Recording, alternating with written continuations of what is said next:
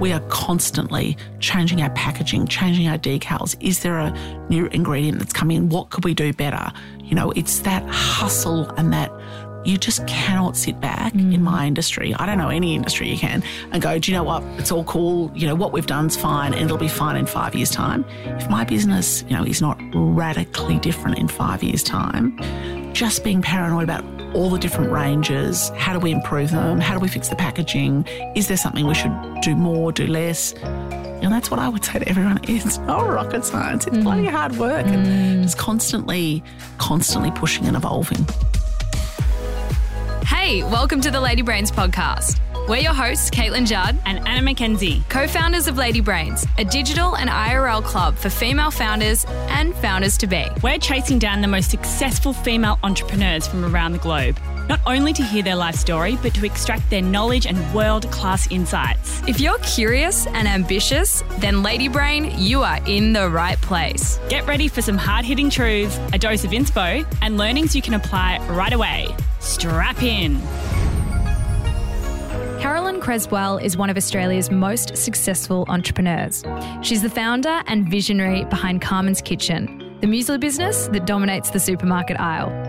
At the age of 18, Carolyn bought the business where she worked part time for $1,000. And over the last 20 years, she's grown it into an empire worth hundreds of millions of dollars.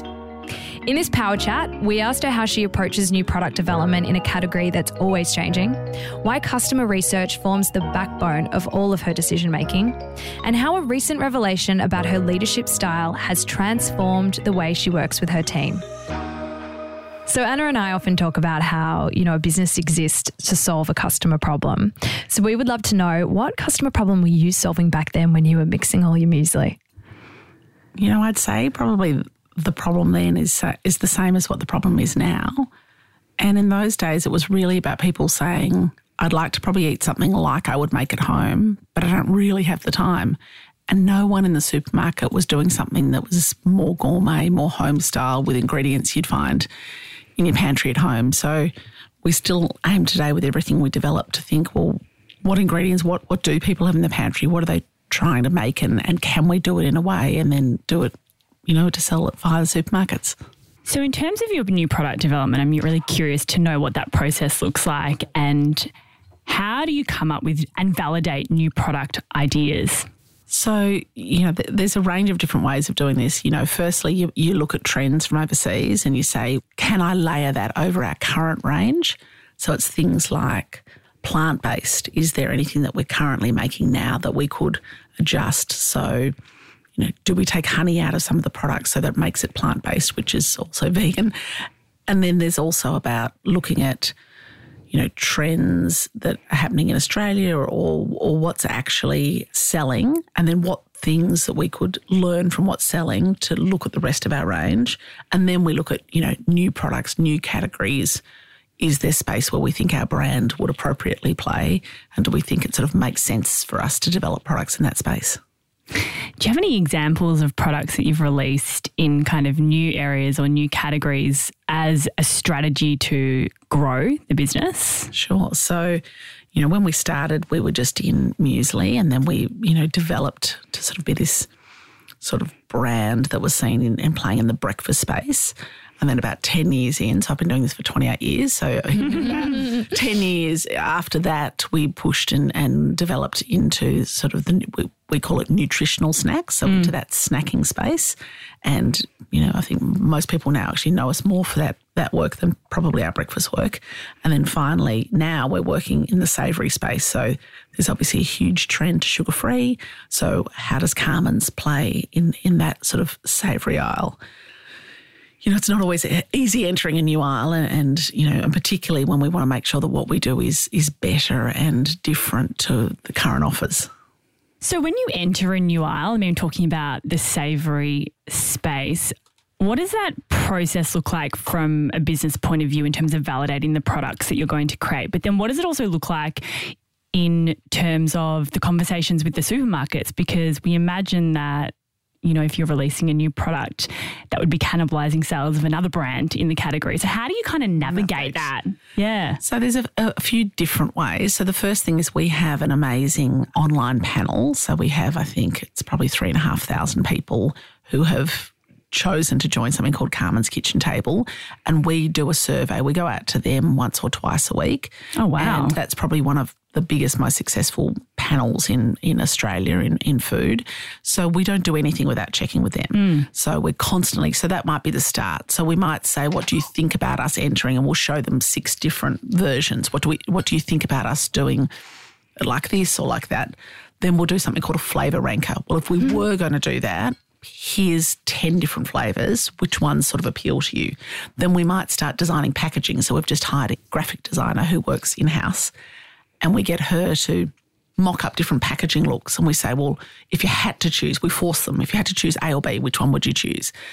Then we, once we're getting more sophisticated, we then would you know, it might be simultaneously. We go out to sensory testing. So we might send some of our people products to taste. It might just be in a clear wrapper, or we might do it. There's um, uh, interception. There's a places like Chadstone where they have special booths where they get people to try it.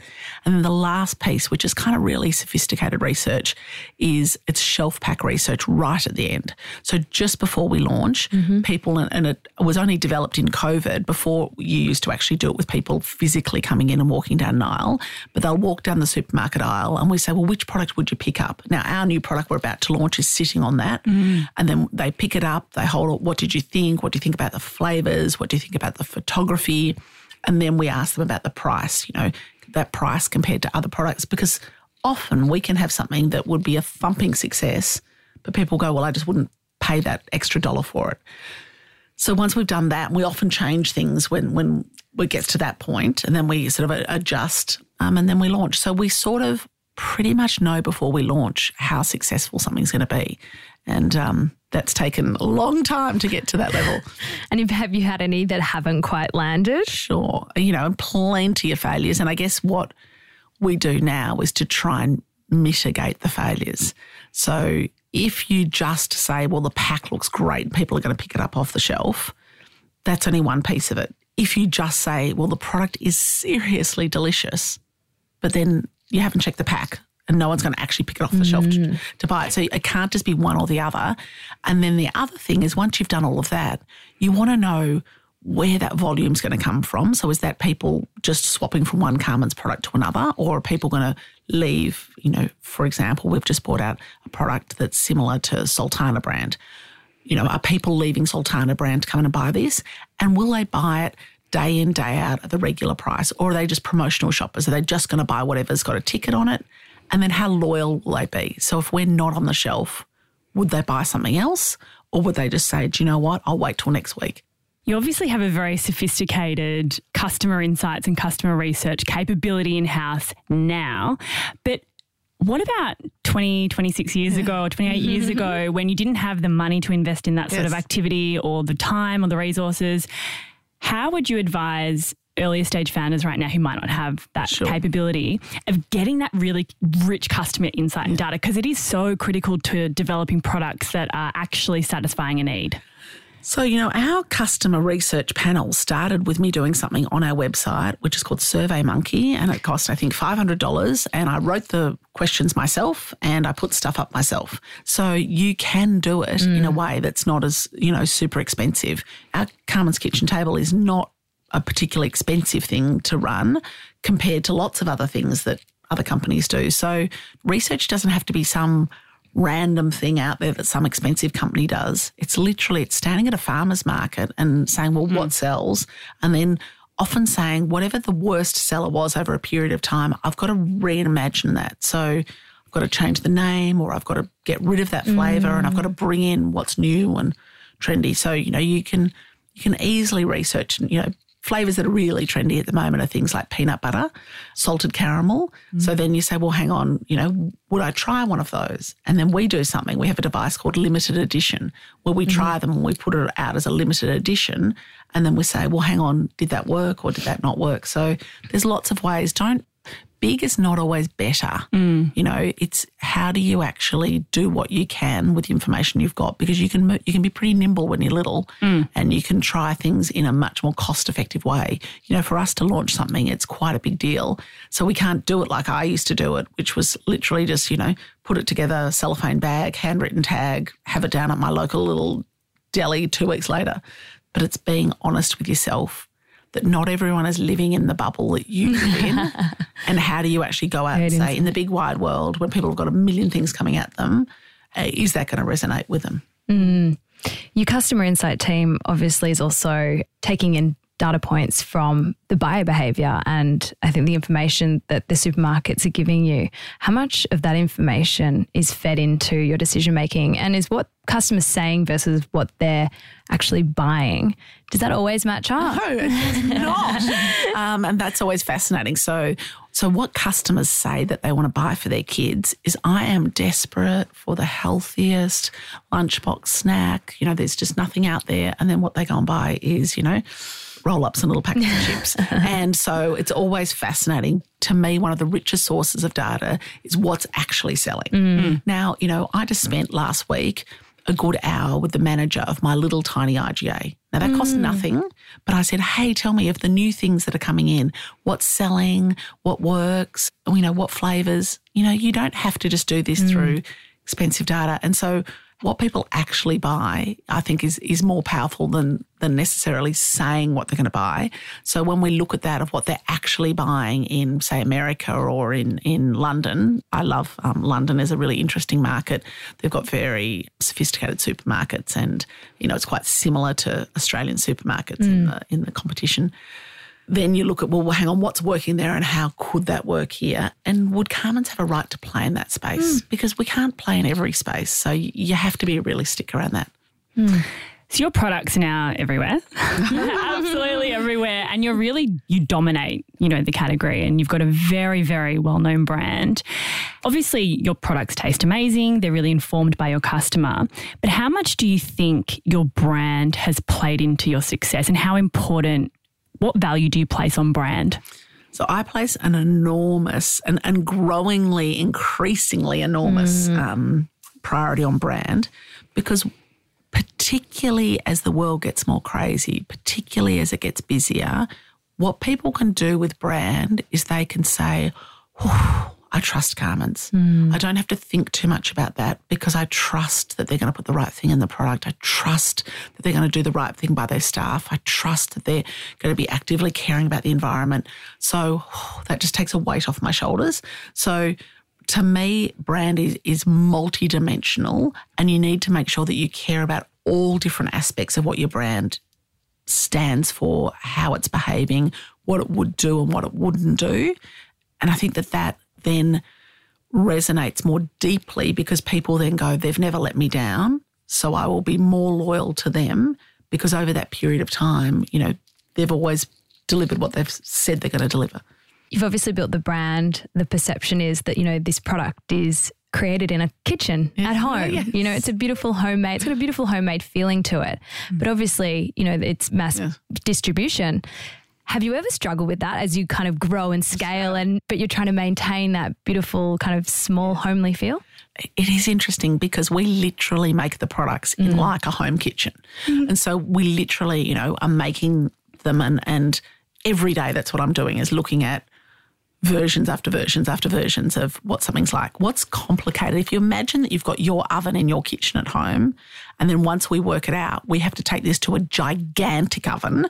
So what I'd say is what matters is what the ingredients are. What matters is mm. what goes in it the size of the oven, as long as I can get enough of those good almonds, or I can get the coconut that I can make it toast so it's a little bit brown on the edges, or as long as I can do that, as long as I can scale up what I can do in a home kitchen, then that works.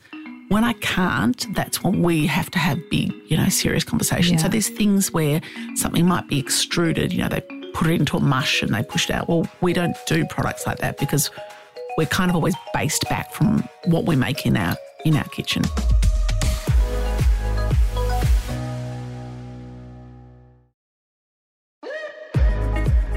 Aside from the great product, what do you contribute the success of the brand down to? Like, what's the secret sauce for you in building this brand? Look, many years ago, I'm going to guess maybe 15 years ago, I got deleted from one of the supermarkets in a pretty traumatic period of my life. And what that left me with, and it's so corny to say it, oh God, you're going to cringe, but it left me with this healthy paranoia of like, you never rest on your laurels. What could we do better? You know, it's that hustle and that constant, like, you just cannot sit back mm. in my industry. I don't know any industry you can and go, do you know what? It's all cool. You know, what we've done's fine and it'll be fine in five years' time.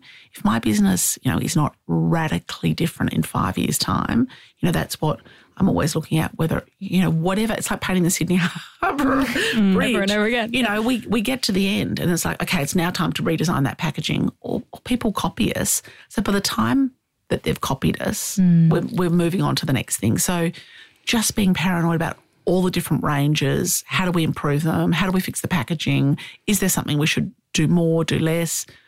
Where is the person going to come from to buy that? Does that person know this product exists?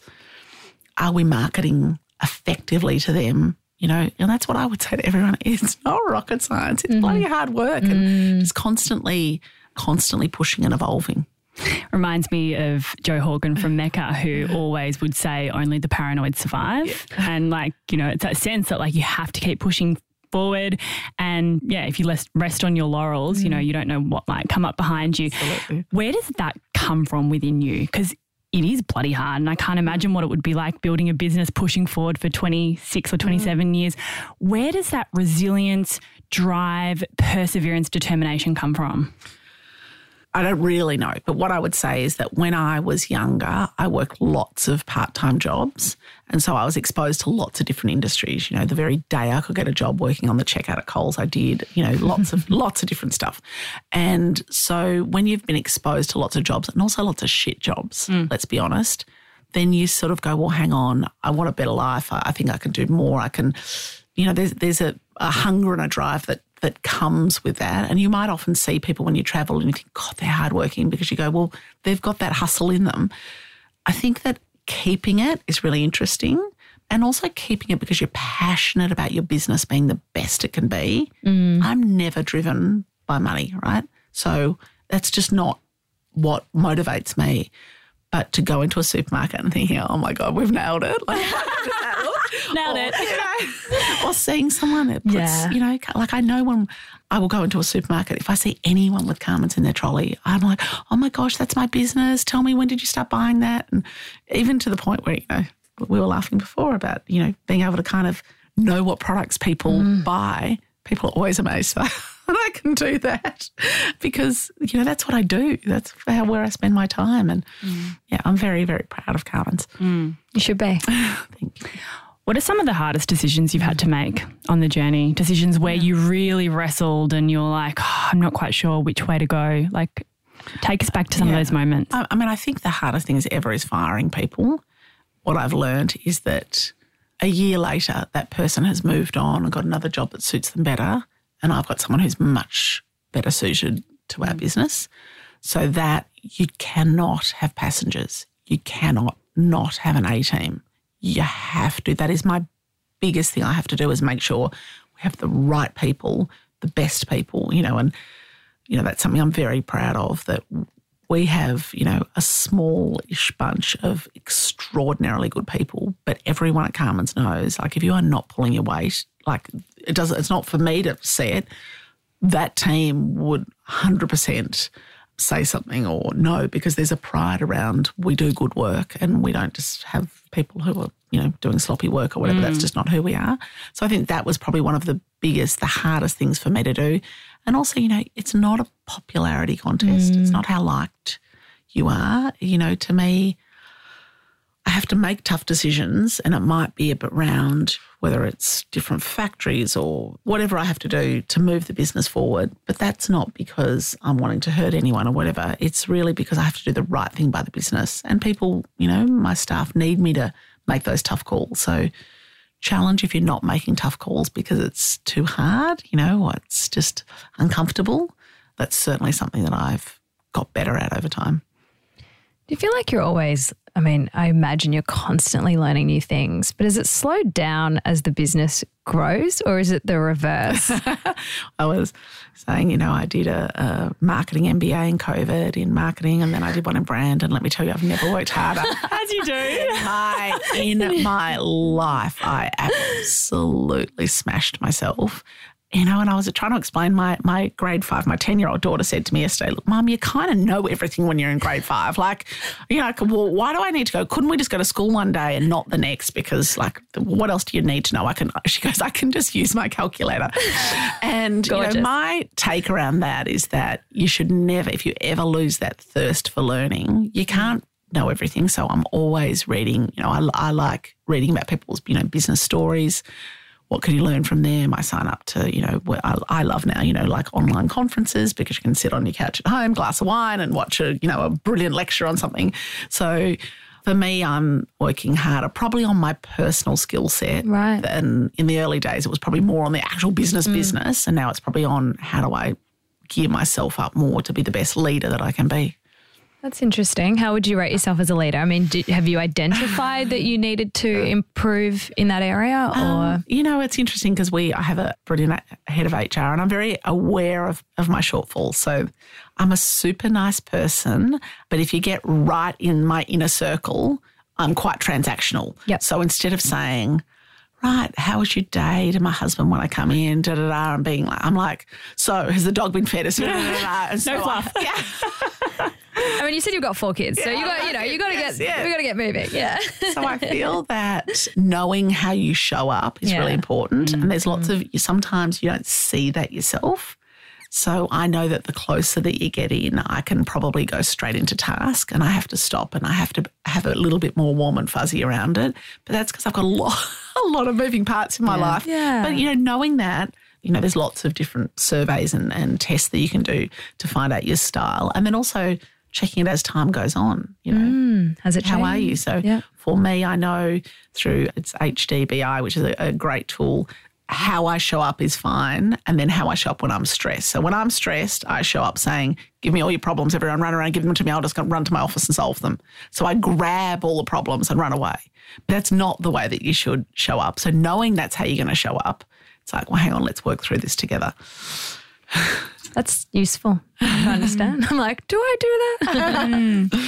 do you feel like your insights about how you lead and grow and build the business have evolved over the course of these last few decades? And have you evolved as a person and as a leader oh, during that time? Sure, because at the start, you know, I've done everyone's job at Carman's, yeah. you know, for a long time.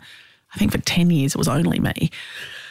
So when you know, and that's what I say, you know, to the guys like, the person that imports the orders, if they don't turn up to work one day, like literally the whole thing stops because we're not processing an order. So knowing the challenges around each different role, mm. and then also knowing that as the business gets bigger, how do I still connect with people because mm. they want to have, say, a relationship with me and one of the things I do is I do a new starters lunch. And, you know, how are you raw and vulnerable with people about what are the challenges for you? And, and I get them to come into my office and we just have like four of us and have, you know, really interesting sort of conversation and always being able to say, my door is open if you need to come and see me about something, you know, really being able to be open and vulnerable mm. and, and, accessible to all different mm. levels. You know, it's not a hierarchical game. Mm, yeah. And I've experienced a lot of businesses that are really hierarchical and I, and I don't think that gets the best out of people. Has there ever been a point that you've wanted to throw in the towel, that you've wanted to give it up because it's all just been too 100%. much? If I could have given this business away in the first five years, and I hope that anyone's listening, I hope that you can hear that the first few years are really, really tough. And it's the resilience that you can find in yourself you know, my advice is try and see if you can earn enough money to pay for your life elsewhere so that you can actually pay your bills. Because my problem is I couldn't pay my bills. So that was triply stressful. And, you know, now looking back, it's like taking that job as the waitress at night or, you know, working weekends somewhere else. That's what you've got to do to be able to keep plugging away. But don't put your head in the sand. You have to evolve You have to mm. work out how am I going to step this forward. And, you know, I, I often say to people, just take a notebook. You know, for me, I can go to a busy cafe and, and still think, but wherever it is that you need to think and say, well, what are the things I need to do in the next three months to move the business forward? Because we often fall into working in our business, mm. not on our business. Mm. And so, what are the things, you know, I have to get that website fixed. I've got to get a shop, a fire account set up. I've got, so, and then each day try and start by saying, right, I'm going to plug away on those things that'll step me forward. But people look and they say, oh my gosh, you know, Carman's is such an overnight success story. And, you know, I know mm-hmm. that they, you know, do the same for Jo from Mecca. We've both been doing this for a long time. You mm. know, it's a long slog and when's whatever it is, 28 years overnight in mm. anyone's Yeah, language. definitely not. Oh my, it's a lot of nights. when you're in those moments, just when you're in the trenches, like, you know, five years in, or even 10 years in, or even 20 years in, I'm sure the, the problems become even bigger and more complex. When you're kind of at that point, who do you turn to? before I'll, I'll come to the turn to, but I'll just go back. I think what I would say is if you ever had to have a few things to say, how do I know my business is moving forward? You want to sell between 10 to 25% more stuff than you sold last year. I don't like selling more than 25% more because then it becomes really hard to manage your business. Any business that grows, you know, 100% year on year, mm. it just becomes harder to hire people. And that's still my, my aim there. So you want to make sure you're selling more. You want to make sure that that you're actually making some money out of that. You can invest the money back in, but you really want to say, well, for every hundred dollars, I want to make sure that I've kind of made ten bucks.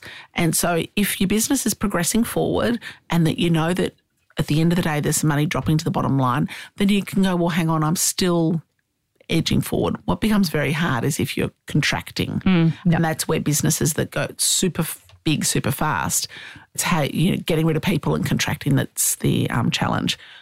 I think that sometimes, and I mentor lots of small businesses, and I always say to them, don't hang off my every word. You have to take what I'm saying with what you're thinking, with perhaps what your partner's saying, with your gut instinct, and you've got to swish it around because sometimes I might say, look, you know, I was mentoring someone with a plant based ice cream the other day that's selling phenomenally well. So what about trying to get into America? And I said, just try and like just nail it here so you can make enough money before you push to export. And then, you know, I see another business that's like got a huge account in America. I think, oh, I hope I didn't stop her. Mm. And I think that there is a sense, you know, for me, I've gone to different people at different times. So I might go to someone who I think would help me with the finances and I'll say, Can I sit down and go through that? Or I might go to someone who I think has built an amazing brand and say, What do you think about this? So don't just think it's one person and think about what's your challenge and who do you know in your network. Mm. You know, I don't mind talking to anyone, but you know, like know what you want to ask me. Mm, what's keeping you up at three o'clock in the morning? Don't just tell me everything that's good. Mm. And don't ask to pick the brains. Be really specific Yeah. on what you need help with. yeah, Yeah. hundred percent. Yeah. What do you think, or what has been one of the biggest mistakes you've made recently in the business? Oh, I don't know that you know i mean whether this was a mistake or not you know we we bought a a big amazing new head office and i probably spent two years of my life really involved with the move and the fit out and you know and it was a, a super big project. You know we've got five and a half thousand square meters we've got gyms yoga studios saunas you know function spaces you know it's like a complex project.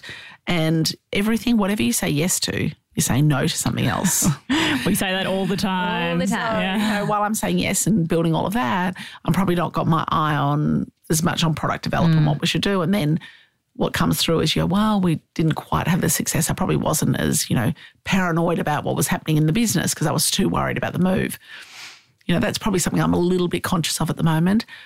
But I think I never mind, and this sounds corny as well, I never mind if we've done something wrong.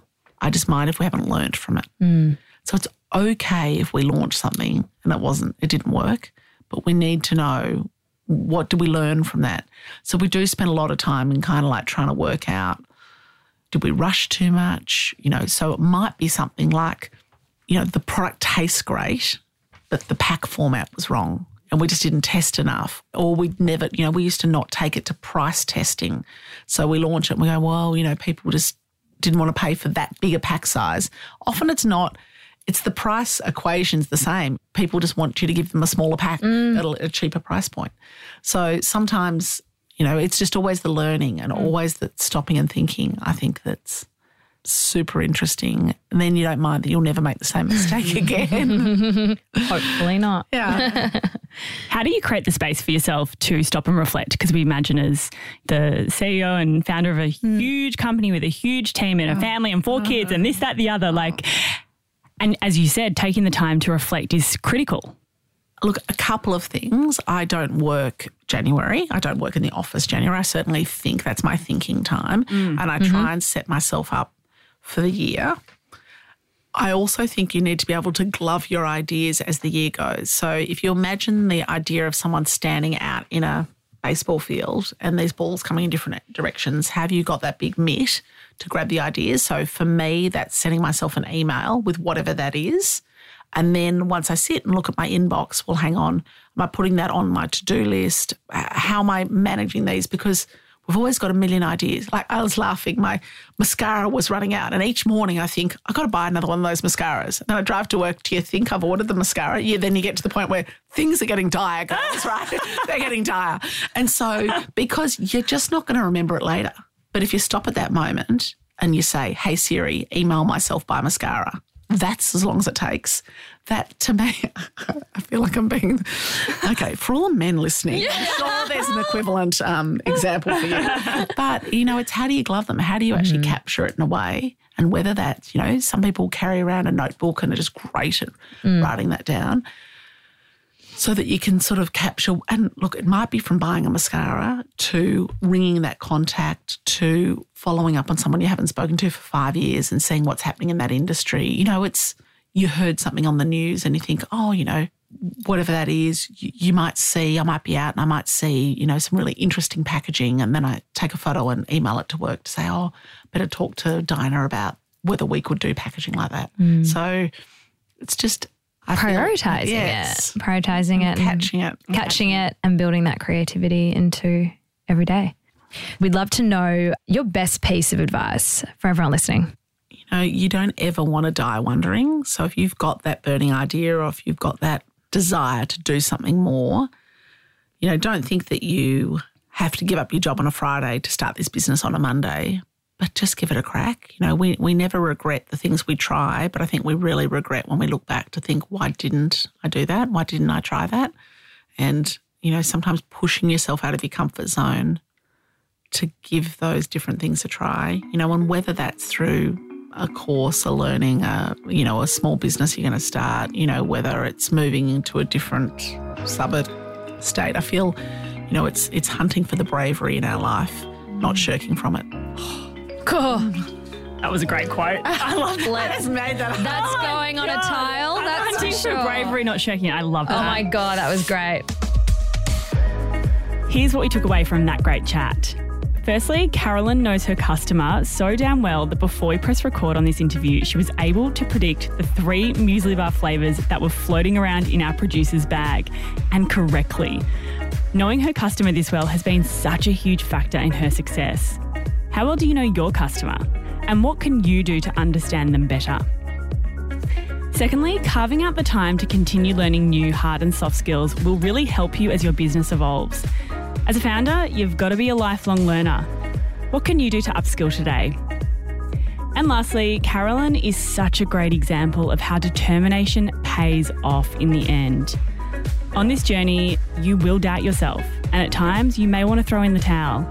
But if you keep doing the work, keep showing up, you will be successful in the end. That's it from us. Make sure you subscribe to the podcast for more great chats and come and join the conversation in our Facebook group, the Lady Brains Clubhouse. Lady Brains is hosted by Anna McKenzie and Caitlin Judd. The producer is Brooke Carrigan. Audio production by Matt Nikolic.